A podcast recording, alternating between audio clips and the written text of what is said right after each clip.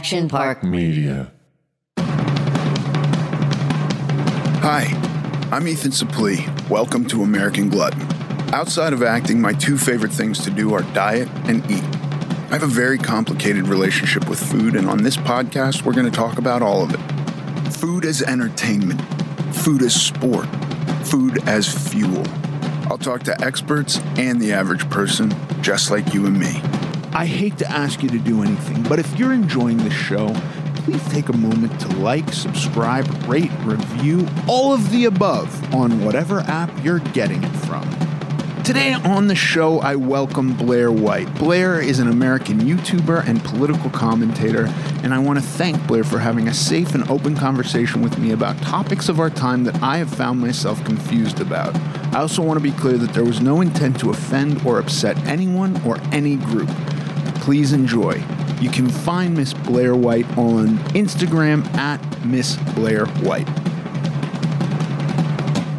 Blaire White, welcome to the American Glutton Podcast. Thanks for having me. So, this has been a place to have conversations mostly about weight loss. That's been like the primary focus, but I do talk all aspects about bodies. And one of the things I experienced for my entire life was a sense of wrongness with my body that I then worked very hard to change, changed, and that feeling didn't just evaporate. And so I would love to hear your perspective on that or your experience with that. I'm very interested. Yeah, so I am no stranger to body issues. I'm transgender, and that comes along with gender dysphoria, which my earliest memories in life consisted of this feeling of gender dysphoria, of this. It's such a hard thing to explain, although I guess someone who did struggle with body issues can relate to an extent. Um, just a misalignment with how I was being perceived by the outside world and myself, and then even further, the way I would view myself and having to come to terms with I was incorrectly viewing myself, both physically, mentally, spiritually, all that. So I would say around four or five were the earliest remnants of like, oh, something's like weird.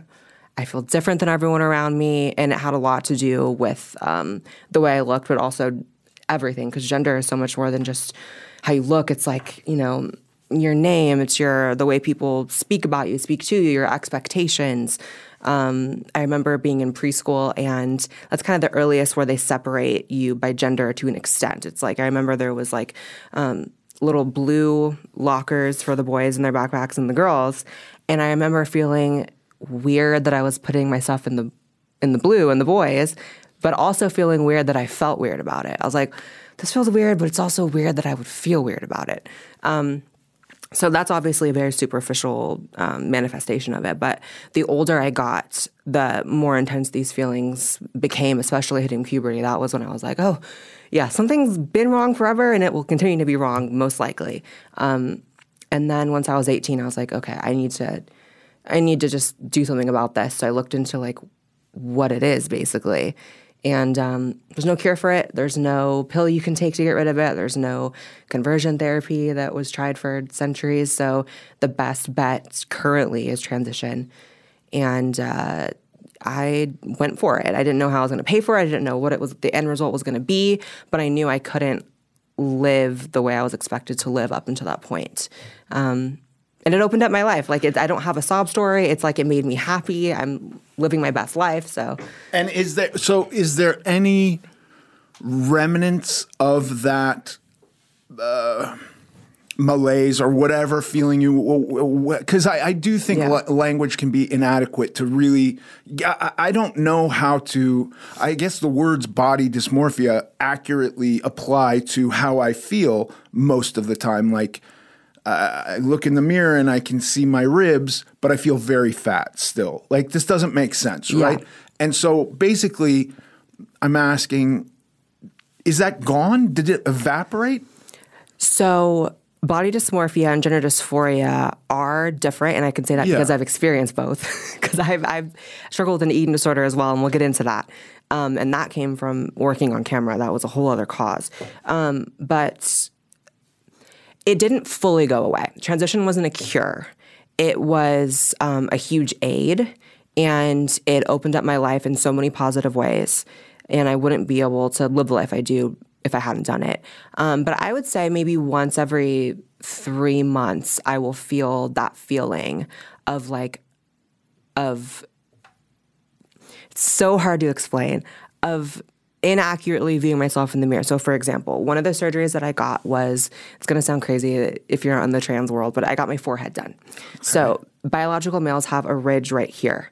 So you have it. Every male has it, pretty much. It, I don't know. I don't know about this, but I'm feeling okay. it's it's basically like from the side profile, there is a ridge for biological males that isn't present for uh, most females. They have more flat. So I got that sawed down, which sounds brutal because it is.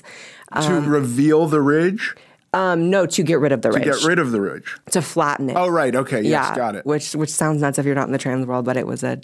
I wouldn't take it back. It was a great surgery, but I occasionally will like see it in the mirror, even though I know Like, a phantom limb. yeah, like a phantom ridge on my forehead where I will be like, okay, I know objectively the surgeon sawed it down. It is literally not there. Same, I got my nose done. I sometimes I still see a big nose when in reality my nose is actually pretty small now. Like any smaller, and we might be getting into some bad territory. Um, and that's where you get into it's plastic surgery, even not even just trans, just people in general. They can go overboard. You have to really learn how to stop yourself and see yourself in a more objective lens when you start doing surgeries. Um, so yeah, it doesn't completely go away. you know, um, it's that's I guess a roundabout way of answering your question, but No, that answers it. I, I, I it's, it's also helpful to me because I, I think I, I come to the place where it's this uh, a mantra of be objective. Stop being just stop being emotional. Stop being just in your mind and reacting. S- take a minute, really look and be able to see differences that are objectively there. And I mean, I, I can't say that I have the same self loathing that I had 200 pounds ago, right? It's Right. not the same, but I, but then it'll it'll creep up like a shadow or like a fog, and I have to stop and look and go, knock it off. that's almost exactly what it's like for me. It's like I'll just be living my life and be happy with the decisions I made. Then all of a sudden, it's like, like it's just there. Yeah. And it kind of knocks me out for a day, honestly. I, I mean, I. So when I was in the thick of feeling dysphoria, um, and relates to my gender, I wasn't able to function as a person. I wasn't able to go to the grocery store. I remember very distinctly I had a boyfriend at the time before I transitioned and like we were supposed to go grocery shopping and I woke up fine that day. I was like, yeah, we'll go to the store, whatever. And about an hour before that shadow crept in and I was like, I can't go. I can't go. And I, I would find the most specific, stupid reasons why. Because in grocery stores, it, it sounds psycho, but I know that you can relate to this to an extent. It's like there's like overhead lighting. And at the time, I had like that ridge. And I'd be like, I don't want people to see the shadows in my face. They're going to come from having like this brow bone or whatever, which sounds so crazy and it's so in the weeds with it. But that's how it is. Like you get down to very specific little things. Yeah. And they're irrational to everyone around you.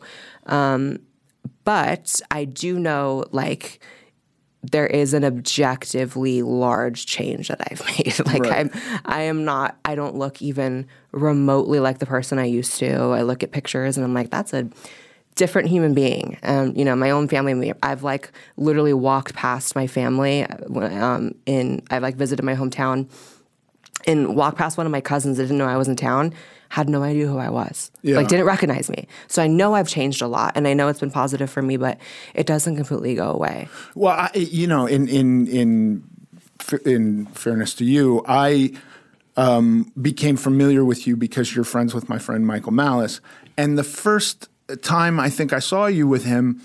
You were having a conversation that didn't really make sense to me. I like I just didn't understand. I think it was a back and forth, and then I had to look at you and read about it, and I I was like mystified because there really is nothing masculine about you. Well, thank you. Yeah. Yeah. I'm, I'm sure that probably feels the same as people telling you there's nothing fat about you because there Right. literally isn't. You know and, what I mean? well, and even you saying that, I want to like my instinct is to go. Well, hold on, let's really get into this. There's Likewise. so much fat here, right? Likewise, I could I could like like, well, there's this and this and this. yeah, and let's this. not do that. Let's be the let's be the champions. Right, one hundred percent. Um, you know, it's it's like a struggle, and then it gets into the fact that okay, so I became known as a trans person online who approaches certain topics from a non conventional sort of standard because I'm right leaning politically and you don't have a lot of trans people like that in the public space.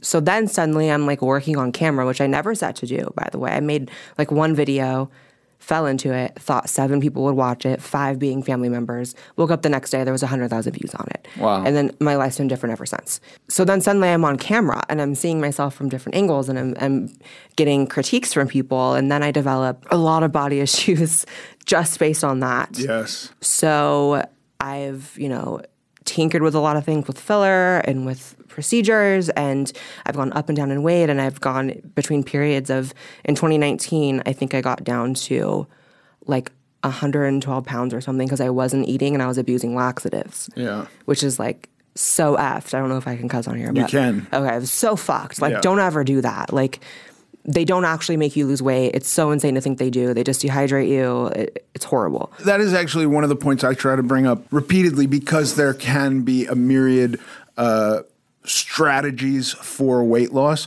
but that doesn't all mean fat loss. Like when I think anybody thinks I want to lose weight, their idea, if you peel it back, is I want to reduce the amount of fat I have on my body. Very few people are going like, I'd like to lose bone density, I'd like to lose lean tissue. Like these are not Yeah. typical. Or, you know, occasionally I will hear like gals want to reduce bloating or get rid of water. And in that case, maybe like a laxative or uh one of those water pills.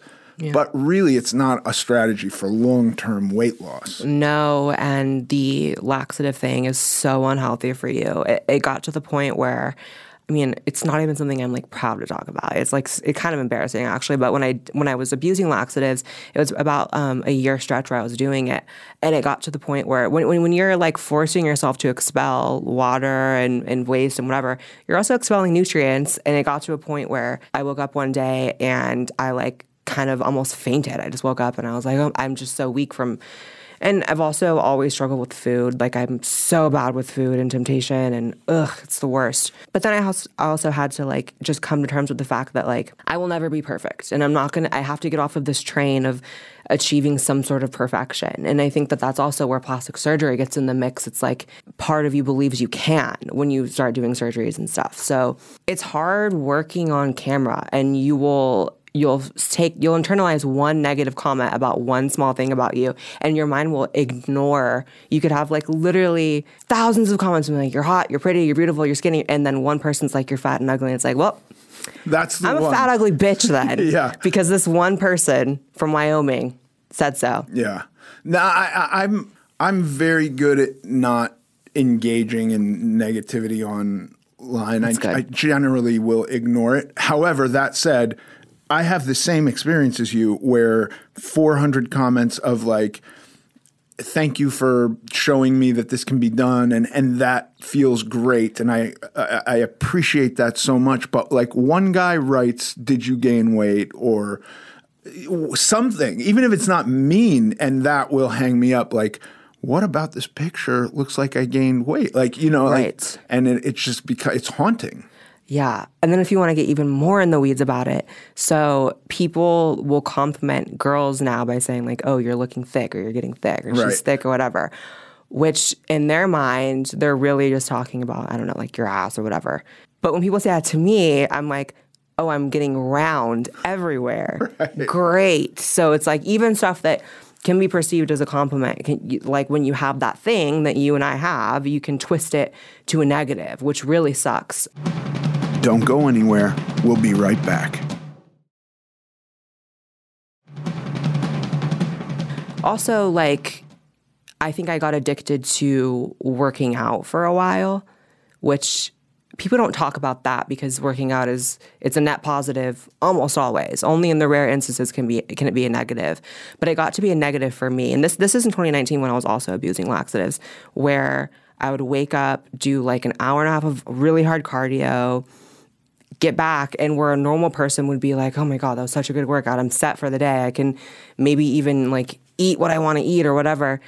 I'd be like, that wasn't enough. And I'd have to go back. And I was wearing myself down.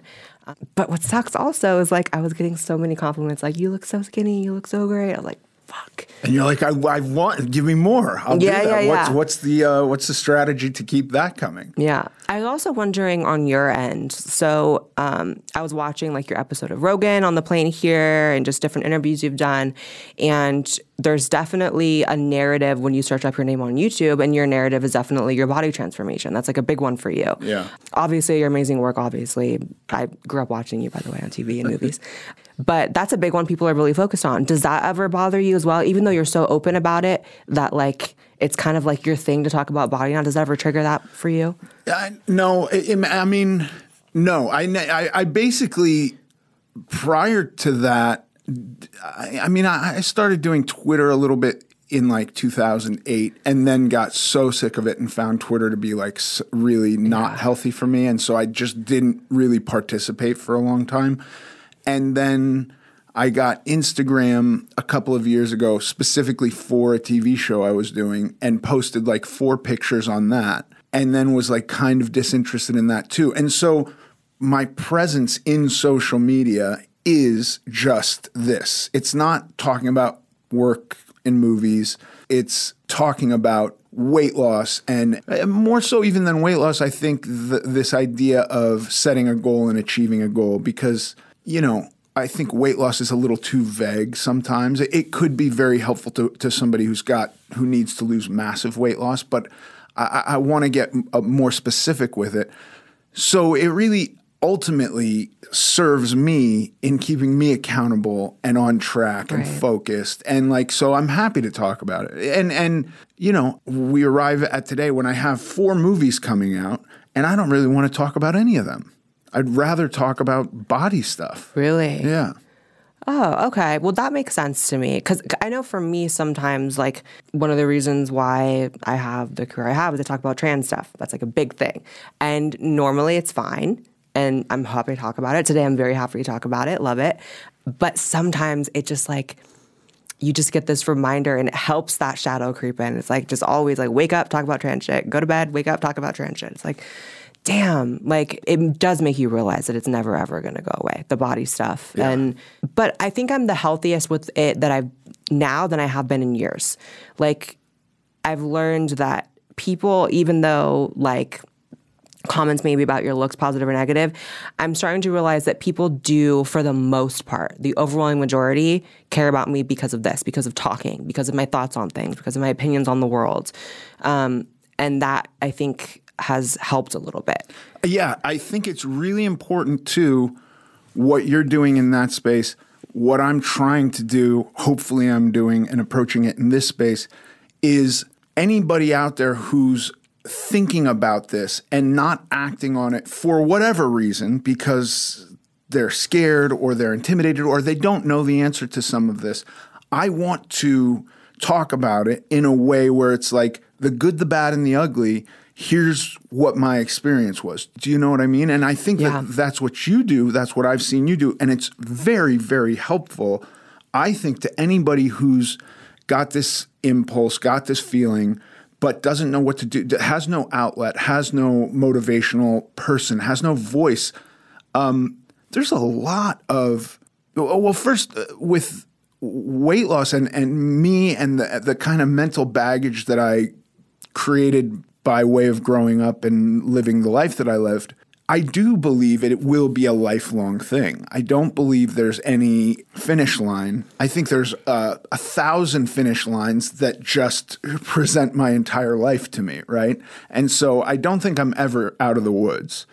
Yeah, I don't think so either. Um, and for not even just trans women, but like women and men who get plastic surgery and stuff like that, that's what you have to be so aware of. Like you, like it's so easy to go so far with it. And the other thing is, there's a really big rush that you get when you do surgery. As an example, um, it's crazy because when you get surgery, people talk about this.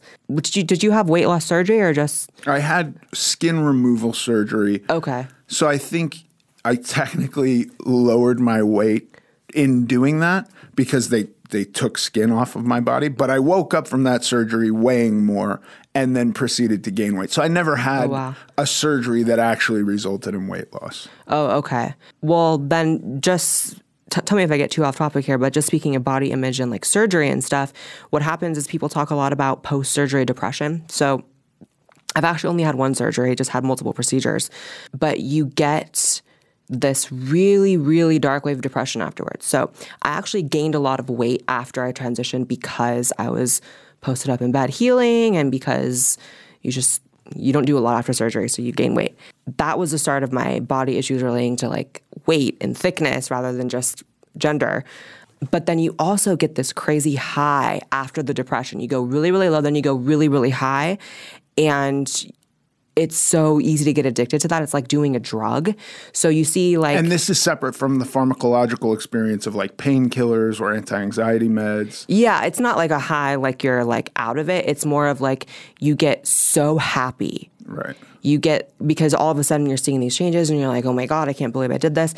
And so people get so addicted to that. You see like episodes of Botch where people you think like, how did this person get to the point where they have no nose or their breasts are like three times the size of their head? Like it's but having done plastic surgery, I know exactly how they get to that point because if I didn't have like a strong support system around me and if I wasn't like as grounded as I like to believe I am, I think I obviously could have been just like them because you get like this really weird rush from it that you don't get from anything else. And I've done DMT. I've done a lot of stuff Right. that you get highs from, and it's nothing like plastic surgery.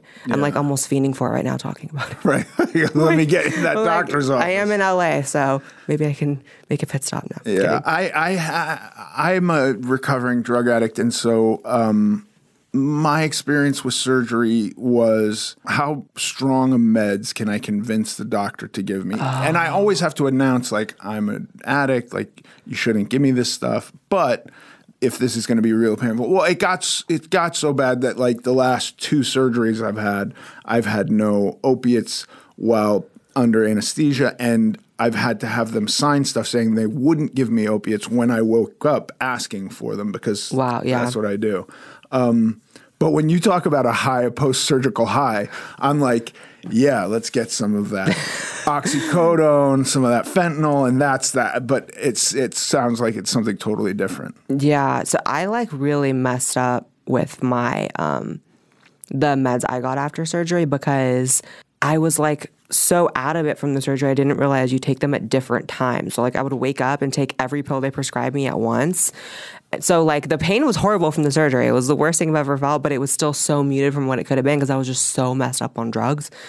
It was crazy, but I have that addict thing in me too, which is why I'm very careful because I was the only person in my immediate family to not be addicted to drugs. Yeah. Um, so I grew up around that. I'm very aware of it. Like I'm that person who I avoid drinking if I can. Yeah. I avoid any and all drugs if I can because um, I've seen what that does to people. So Yeah. How do you maintain your figure now? Like, are you specific with your diet, specific with exercise? What is your What is your strategy now? I've found uh, this new balance of being fit without being obsessive, which is so. That was my problem. Is I was so obsessive with the working out, and I think it's because I'm so bad with food that I got so obsessed with working out and with and with abusing laxatives, which is disgusting. Because I knew I couldn't control the food, so I'm like, well, let me like control it with the working out. I have a new balance where I I work out almost every day, probably like five to six times a week. Um, I just do um, decently heavy cardio, like 45 minutes to an hour of cardio. Then I'll do like some arms to make sure I'm toned and stuff like that. But um, I don't let my myself get too into it because I know what that results in for me. And then with food, that's something I still, I still, I cannot get a hold of the food thing. So I don't know. I feel bad not being able to say like this is what I do and this is my that- regimen. I mean that's great.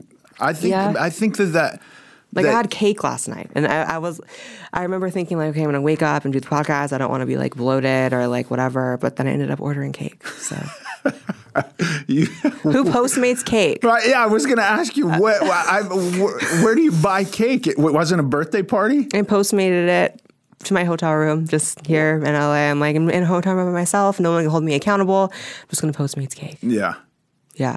But then, if I'm honest, because I'm not still over my body issues, I haven't eaten yet today. I'm like, well, let me not eat you're the rest of the day. Still thinking you're burning the calories from the cake. That's still fueling you. Yeah, I'm like, how much am I burning from sitting here talking? Hopefully, a lot. Right, Yeah. It's a little warm in here. We could be burning extra. Yeah, I'm, I'm melting a little bit. It's Yeah. fine. But that's just the point, though. It it doesn't go away. You just have to fight every day for for a balance for it, and I'm still kind of finding it. And you think that, I mean, I, I don't want to phrase it that way. Do you think that there is a, a tipping point where you, you can clearly be in the mode of winning the fight? So that, you know, because there's a point where this kind of stuff can be overwhelming and like shut a person down.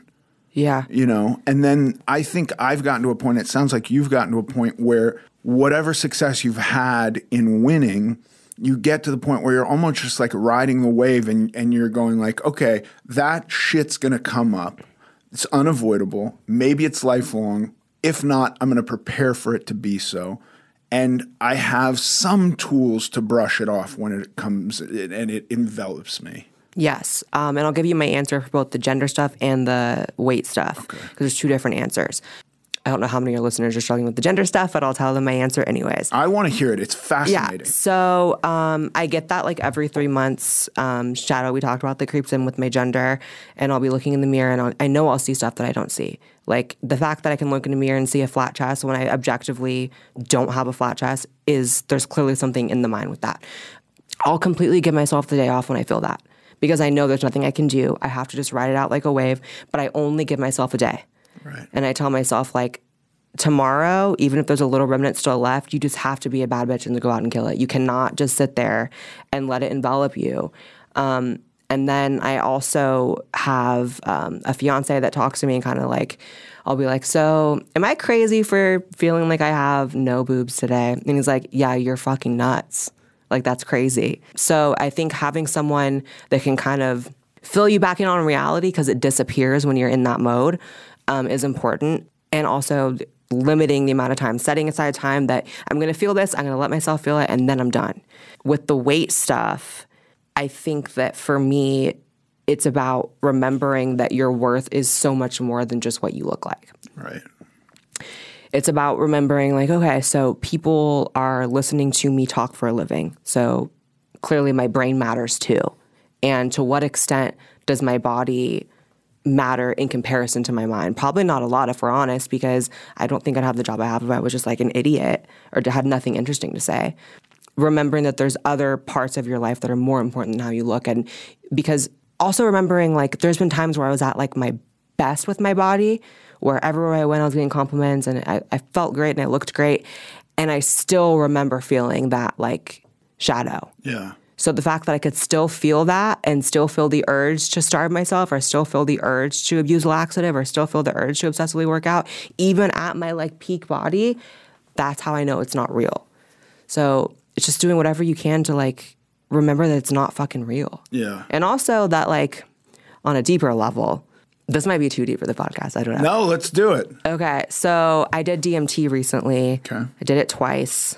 Have you done No. psychedelics at all? Okay. I I, I was so. Uh, I by the way, I've been to rehab three times. I've been a total alleyway drug addict, but the handful of times I smoked pot, I got so freaked out that I Okay. I got the idea of doing something like DMT or acid or even mushrooms. I thought I would lose my mind. Like Okay. that's how bad pot freaked me out. So I've never. I've and you might had- you might you might completely be right to not try it like i do not advise trying it then um, but for me one of the things that i experienced from doing DMT, I've never done like a hard drug or anything um, and to me at least i view psychedelics as a bit different because it comes from the earth found in the human body whatever um, but maybe that's just me making an excuse uh, but doing dmt one of the main things you learn and you experience is this out of body experience. So when you do DMT, and it sounds crazy if you haven't done it, but you leave your body. And that's why um, a lot of people think that, or they know that during near death experiences, the body releases DMT. And that's why people describe the leaving my body thing, going through the tunnel, whatever. Um, you can get that feeling by just doing DMT. Um, and so I did that Is that not fucking terrifying? On paper it should be but when you do it um, you kind of just let go and once you let go it feels great. It's the best feeling ever.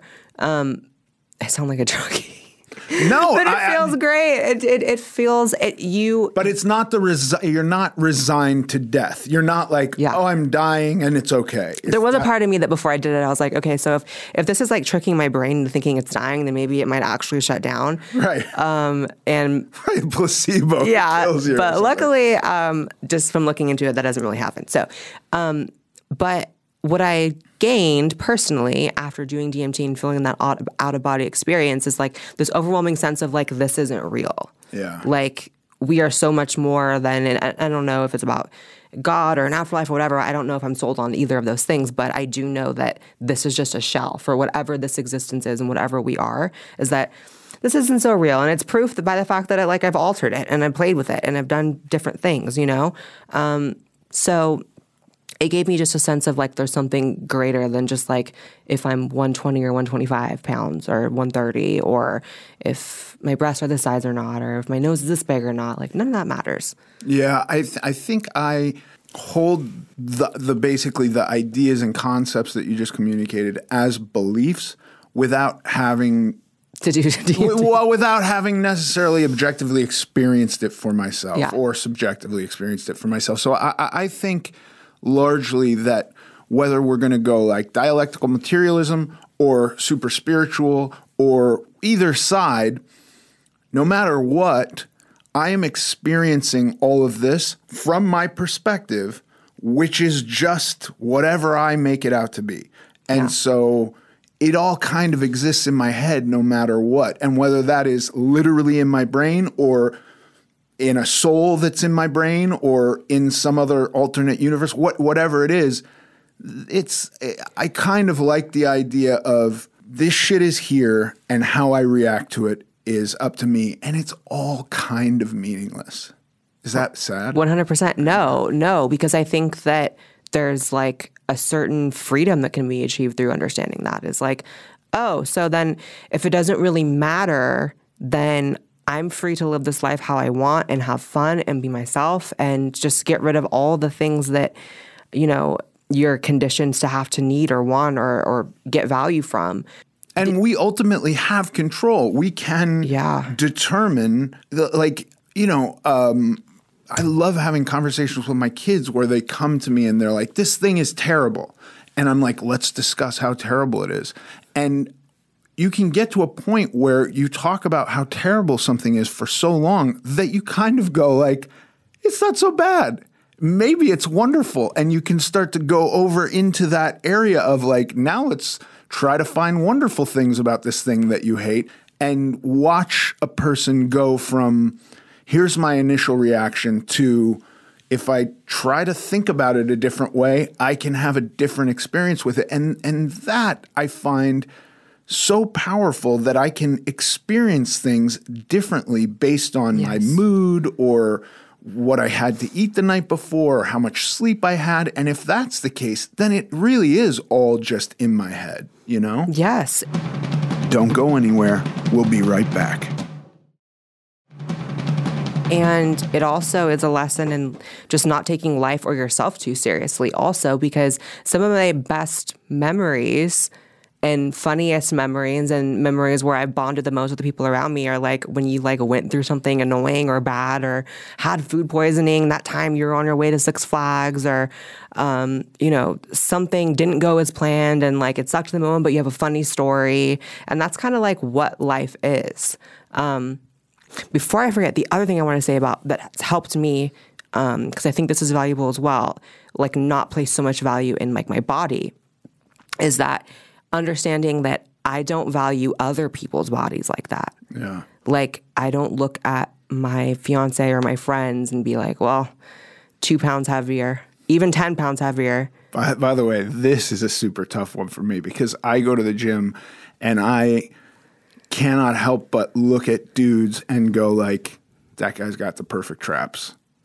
You know, that guy, look at the the V shape of his lats. I can't help it. I don't do that to women, but to, Yeah. to men, I can't. I cannot help but do that.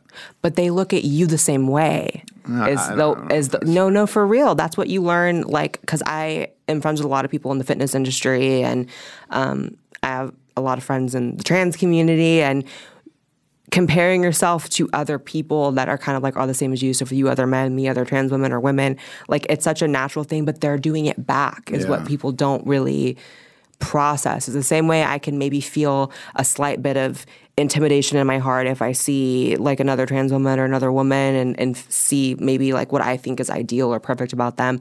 They're doing the same back. So and and I will say, for me, I can admire um, a, a, a dude's traps in the same way that I admire like Stavros Halkias's um, confidence.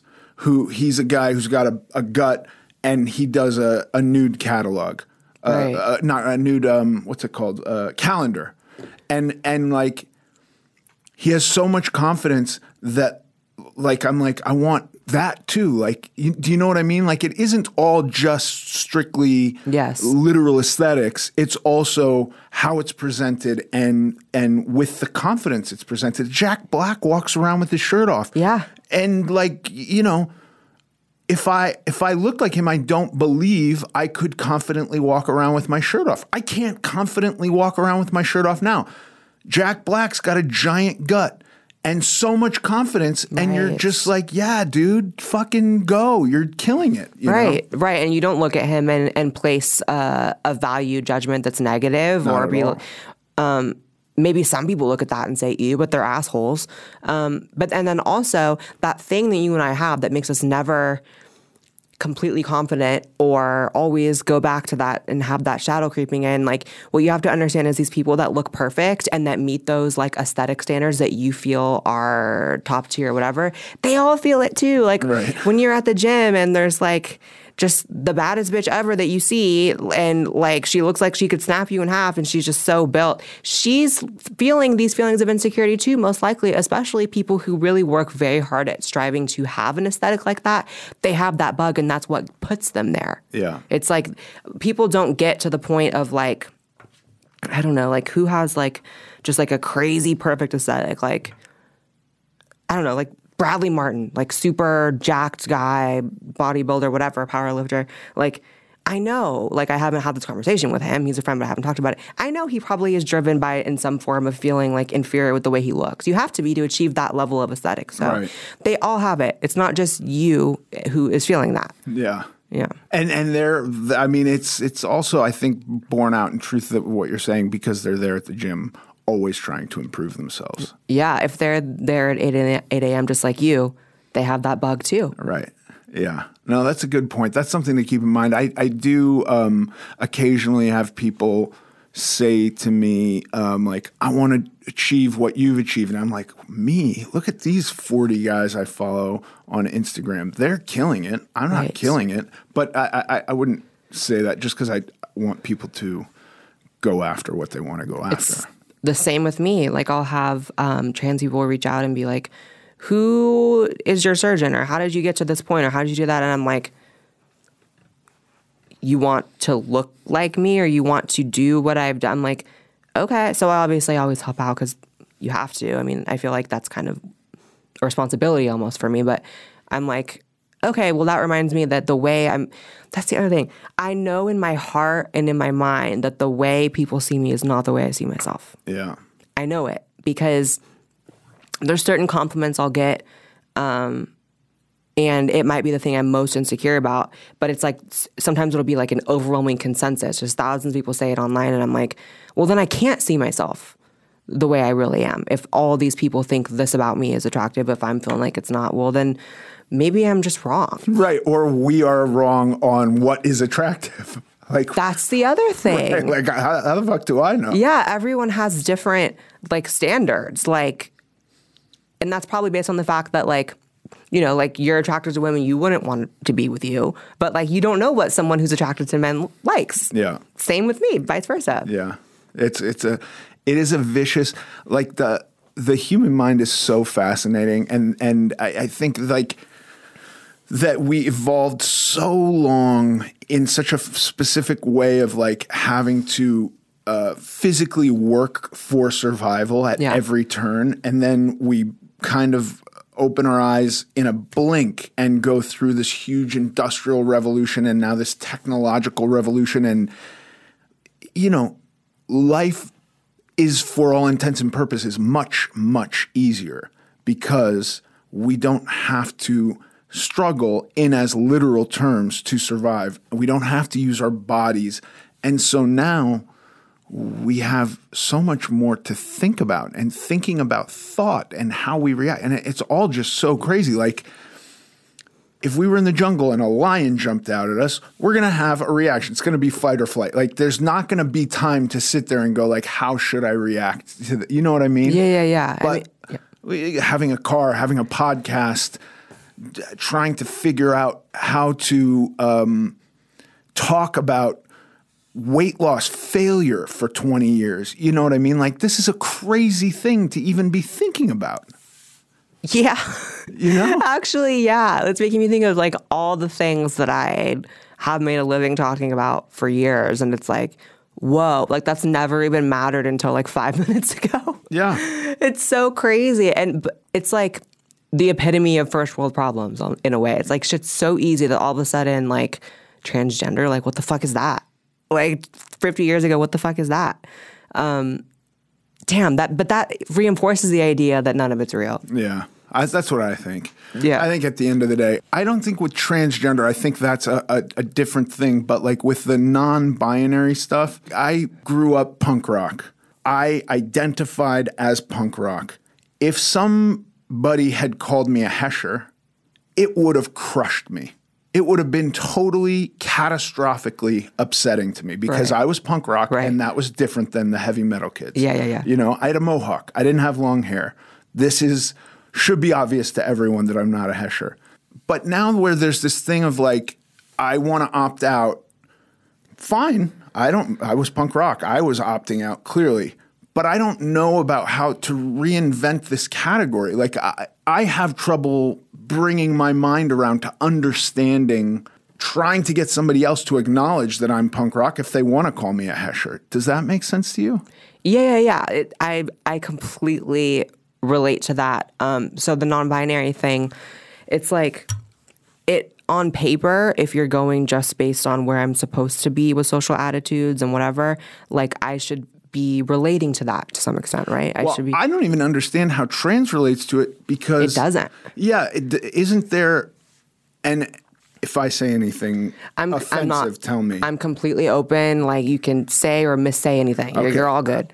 if trans is about the two sexes, One hundred percent. that's like That's the historical precedent. That is the biological precedent, the scientific precedent. It's been our understanding of what trans is for a very long time. And so, I, like, I made the joke earlier, like, oh, trans 50 years ago, what the fuck was that? That was a joke. It really was around back then. Sure. Um, people couldn't necessarily achieve maybe what I or other trans women could now through science and surgery and all that. But people uncomfortable with their biological sex has been around. It's a phenomenon that's always existed throughout history, and history's treated them differently based on which society. Like there are some societies where like people viewed them as um, gods to an extent, and they like had a certain status, and they were seen as something different than just man or woman. But um, yeah, but it is about like a biological male who feels like a biological who feels like a female, or vice versa. right. Um, and in the last few years, literally 2015 was the first time that if you Google it, the word non-binary um, in the context of gender was actually ever even used.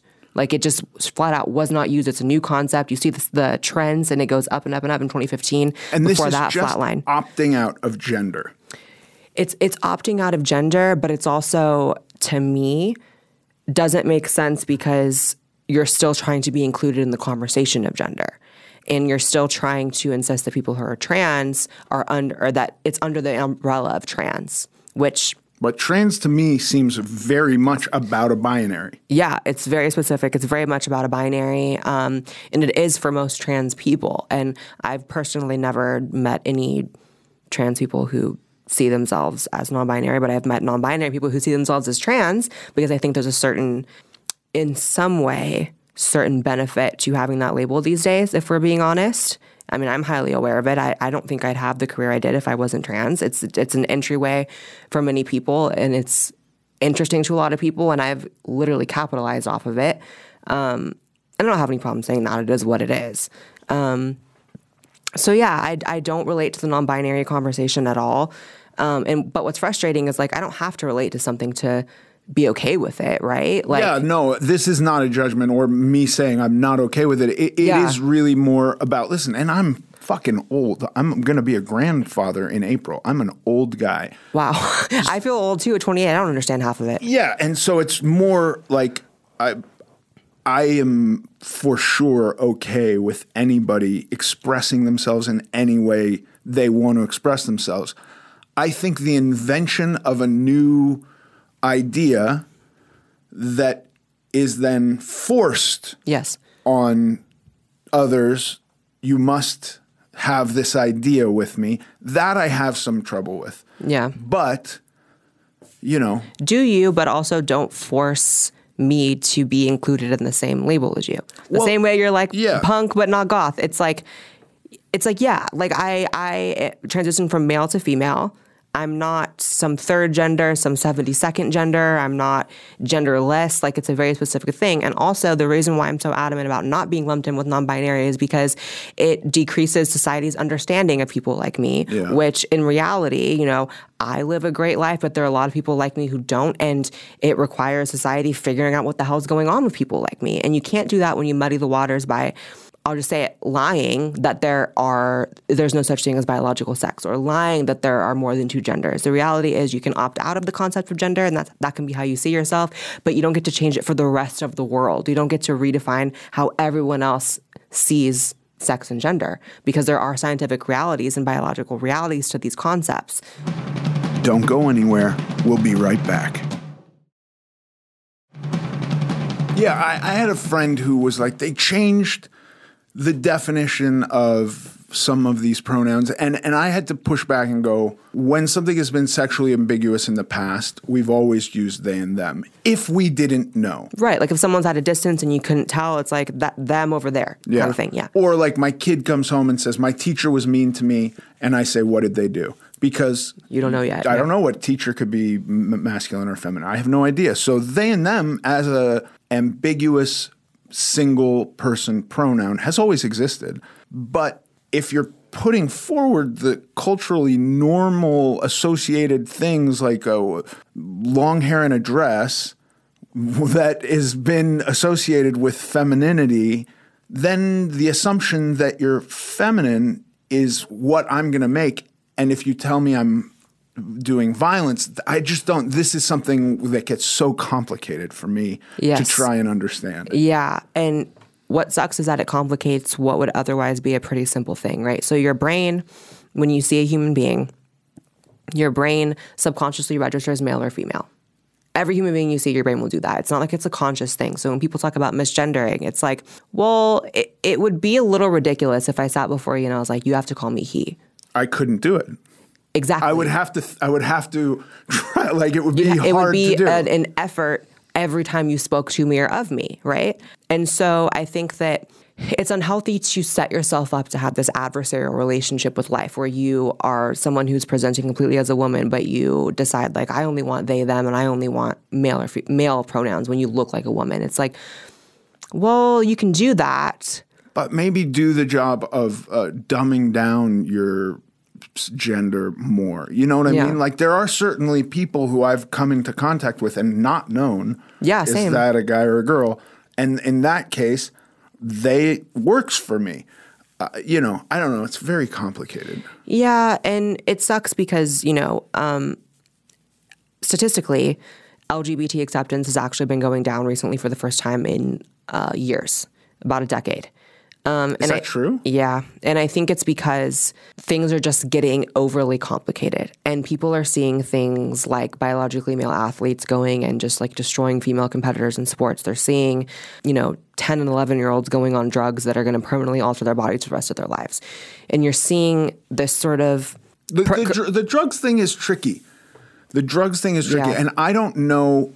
I, I think like I think there's a conversation about drugs for America and how much drugs we mm-hmm. take, but like I know if if hormones are popular now, when I was a kid, or it, not really when I was a kid, when when my older kids were young, Ritalin and Adderall, Yeah. where like every kid in school was of on these things.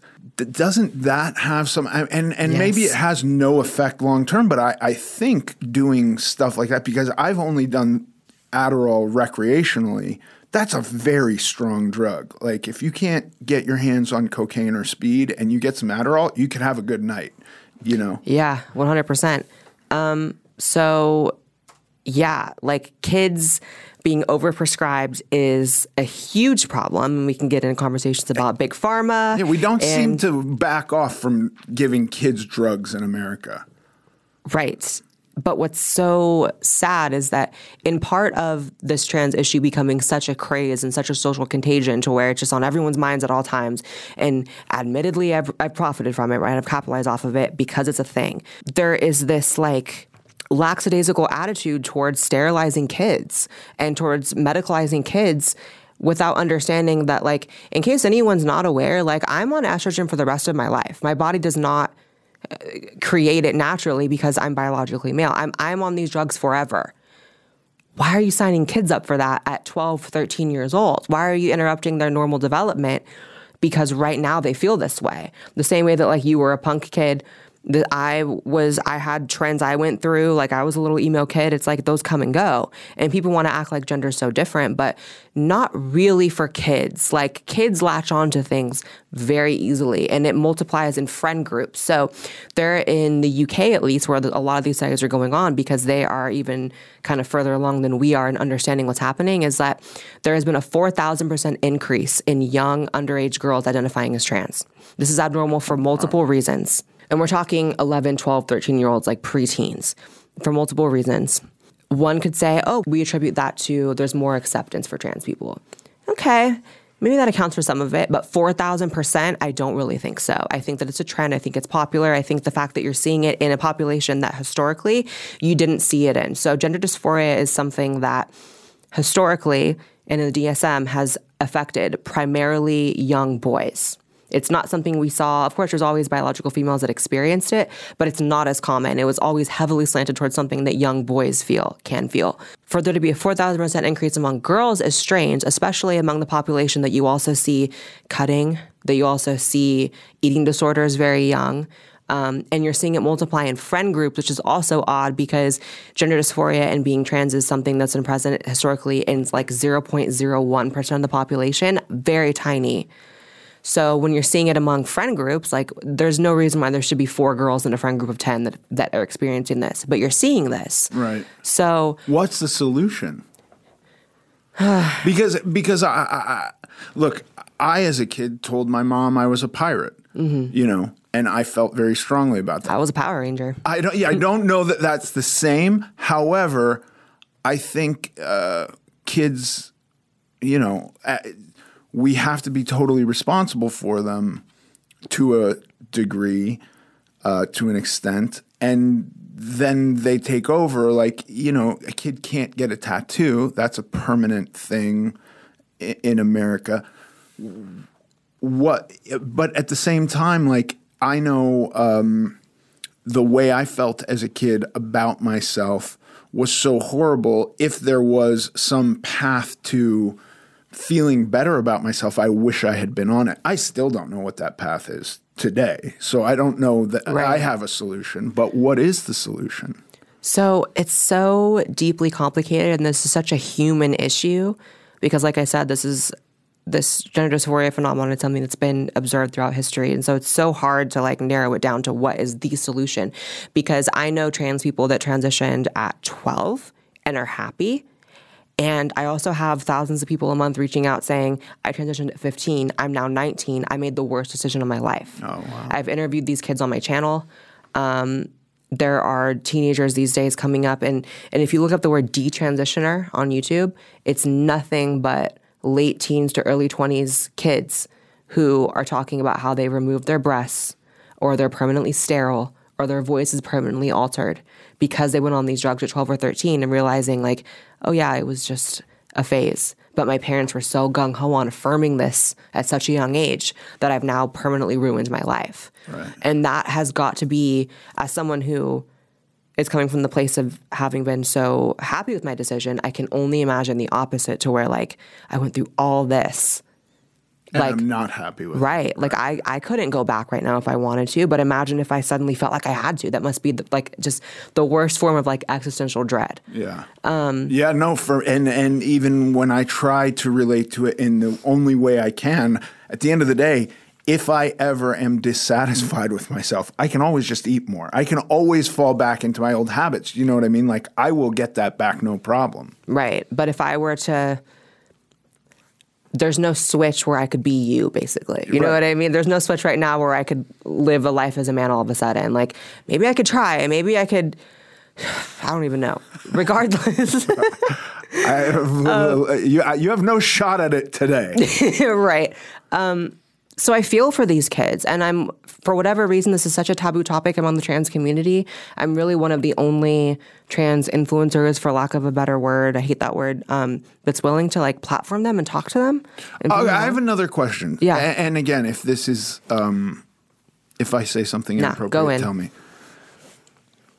When I was young, uh, and I, I would do a lot of drugs. The, my favorite place in New York was a place called Stingy Lulu's. Did you ever hear of Stingy Lulu's? No, it's not been there for 25 years or 30 years or something. But it was right off Tompkins Square Park, and you could go and buy drugs at any bodega that faced Tompkins Square Park, and then you go to Stingy Lulu's.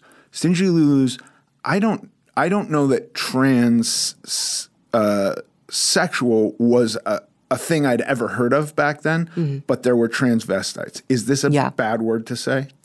Depends who you ask. So I'm not saying it. Be, I'm only saying it Um, Yeah. because this is what that this is what they called themselves. Yeah, when I w- was first kind of, um, I totally get that because my mom, um, when I first came out as trans, she was like like a transvestite because that was the word that was used back then. It's, Yeah. yeah. So, I know it's archaic now, but this was the most fun group of people on earth. There was no more fun group of people.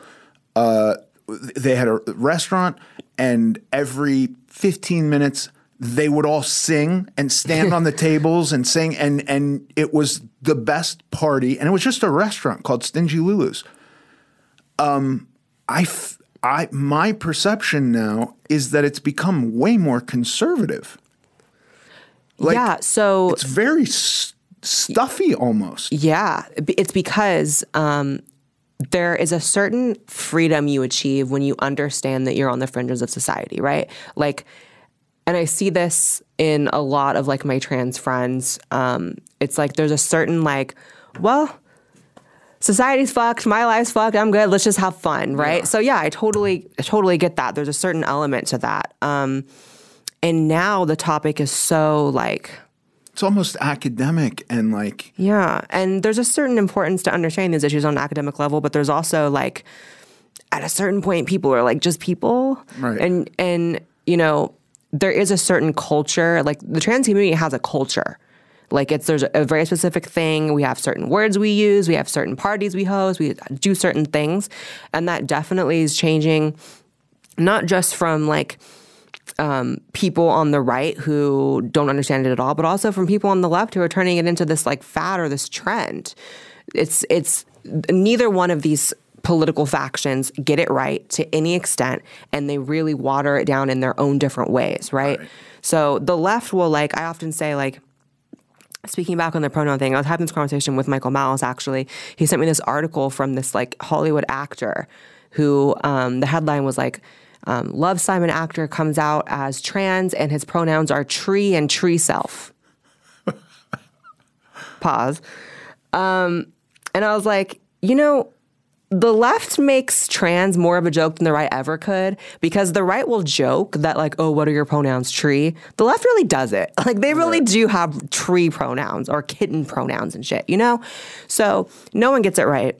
And there's a certain freedom to understanding that like all these people around you are kind of just idiots about it and you can just be your fucking self so i get that yeah Yeah. but m- my mom used that word too the transvestite word it's an old word but it- and and this so so I guess my question is that group that was that word is now trans. Trans encompasses all of that. Well, um, So there's cross dressers, which are typically like those are like transvestites. So like, but it's hard because I like I don't know the the people you were with, so I don't know like were they medically transitioning, were they not? Like, does because that does change things, you know what I But mean? I don't think that was nearly as common in the in the n- early '90s. Was right? it? No, it wasn't. It was it was a black market thing back then. Right. In fact, um, so being like in 2022 now and like I live the life I do, like sometimes I'm a little ignorant to like trans history and like the people who came before me and like the struggle and like what it really meant to transition in the 90s, which might have been nothing or might have been taking black market pills. Michael Malice actually is the one who's teaching me about all of it because he's basically a historian and he knows all this shit about he's like, You don't even know your history, bitch. I'm like, guess I don't.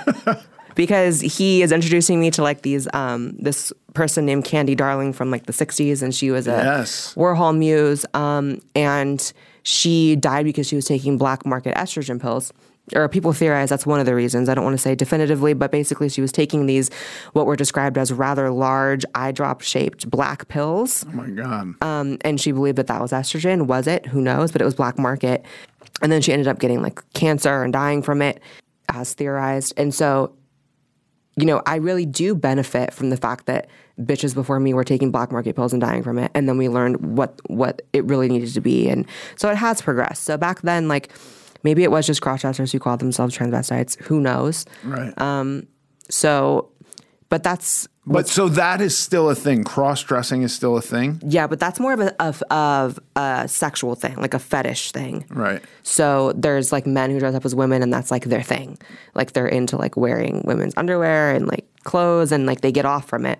Whereas for me, it has literally nothing to do with sexuality. Like it had only to do with um with myself, which is why I felt it, you know, at four or five. It's like you don't have a sexuality at four or five. So Yeah. These are very very different things. I yeah. think. But People I- get that misconstrued though. And, and but what sucks is like it's totally okay to like not know, but people get attacked for asking questions these days. So I understand like even your trepidation and like I don't want to ask the wrong question. But also like that's what's frustrating and that's why I speak out against some of the more like radical activists who make it this very heated, like contentious thing. It's like I don't want people to feel like they have to walk around eggshells around me. I want people to be like, so what is this about? And I can just tell them and we can just move on. Whereas it's such a you get canceled for anything and everything to do with this topic now. It's like I think that's one of my main goals in doing what I do is just try to bring it to like a more centered place. Well, I mean, yeah, that's also the like look, language evolves. And Mm-hmm. so if there's gonna be a new batch of, of genders, if that happens, It's if, like a new album, like a right, new like drop. if we evolve to the point where we need m- different lang, if we're gonna start identifying shades of this or whatever, I think it should, or you know, I don't even like the word should, but I would think a better way of doing it would be like to just use that language and then politely ask people to use that language and not imagine that everybody's figured it out in two years. the problem is there's new language once a week, basically, right? It's evolving very quickly.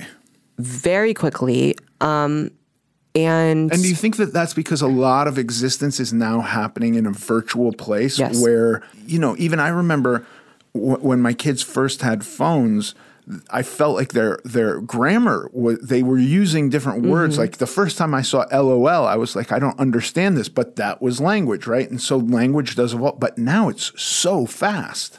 Right. And just the fact that I can't keep up with it and I am trans should be evidence that like most people have no idea what's going on. And most people just kind of go along with it because they understand that they have to. Right? Most people, it's like you can't be in a regular workplace and question these things. It's like you almost have to do what I do or do what you do. It's like you almost have to be your own boss to even have these conversations because you just can't have them. I'm very empathetic towards people who cannot keep up because I can't. And I'm empathetic towards people that look at things like trans people in sports and they're like, I don't know if that's right. Looking at 12 year olds sterilizing themselves, I don't know if that's right. Right. You know, it's like, I get it. And I try to sort of be a bridge between the trans community, which is going 180 miles an hour they're going in one direction and seeing people that are kind of watching that car zoom by and they're like, "Well, wait a minute, how do I even get on this if I wanted to?" Yeah. Right? It's it's hard, but I just try not to be radical about it. That's all. Yeah. But but because I try not to be radical about it, people say I'm radical, which is so strange. They're like, what's, what's wrong with you that you're not like thinking the way we are? It's like, well, I'm my own fucking person. Yeah. And also maybe I am getting old. Maybe I'm maybe 28 is like archaic to these people. I don't know. Right. But You're a boomer now. I Welcome really to am. the club. I really am. Like I was having this conversation the other day, and I was talking about kind of like the rapidly changing landscape of like society, whether it's the COVID stuff or the gender stuff or whatever. And I'm like, you know, society is unrecognizable than when I was a kid. yeah. And I'm only 28. I, that's the kind of stuff people say when they're like in their 50s and 60s, like, oh, so the world is just a whole different place. It's like, I'm only 28 and I'm saying that. It shouldn't be that different Yeah. from when I was growing up, but it is. Listen, I remember having a green mohawk and not relating at all to my parents, and my parents really making an effort to like understand anything about me, and me just being like, no, dude, you cannot get what's happening. Like you're so far and and now I'm having that totally with my young kids who listen to like you know, mumble rap that's like all about how much um, psychopharmaceutical drugs they're they're taking. You know what I mean? They're Right. so excited about Xanax. Like, come on, that's not such an exciting drug. Like, Right. It's, e- the you know, opposite of exciting. right. You can't feel anything. It's so boring and like. Uh, I don't know. It doesn't even seem rebellious. It's like you're No, you're like, singing to about sleep? Big I don't get it. pharma. Right? Yeah. Um, this to to me is like, you know, Brave New World, basically. But I I don't know. I wonder if that's just also a trap of like, and you're feeling it at 28, which is fucking crazy. Exactly that, but that's how I know. I was like, I try to differentiate between like, okay, am I just feeling what everyone feels at a certain age? Right. But if it is that thing that everyone just ends up feeling because society's always just going, I probably shouldn't feel at 28. I probably should maybe feel like I'm learning a few things from the next generation, but not like, oh, we're so we're restructuring society on every level, Right. every single level. Yeah. It's- it's scary. a total do over at this point. It is. It's like, you know, not to, you know, name drop like conspiracy theory, but like it feels like a great reset. It feels like everything is just kind of like, no, everything's going to be done the exact opposite way way it's ever been done, and you're going to like it. And if you don't, peace. Right. Yeah. yeah. Blaire, thank you so much. this has been so much fun, and you answered all my questions. I really appreciate it. Thank you. Of course. Thanks for having me. Thank you. Thanks for listening to this episode of American Glutton. I'm Ethan Suplee, and as always, joined by my chaperone, Paige Dorian. Follow us on Instagram at American Glutton Podcast. Sincerely.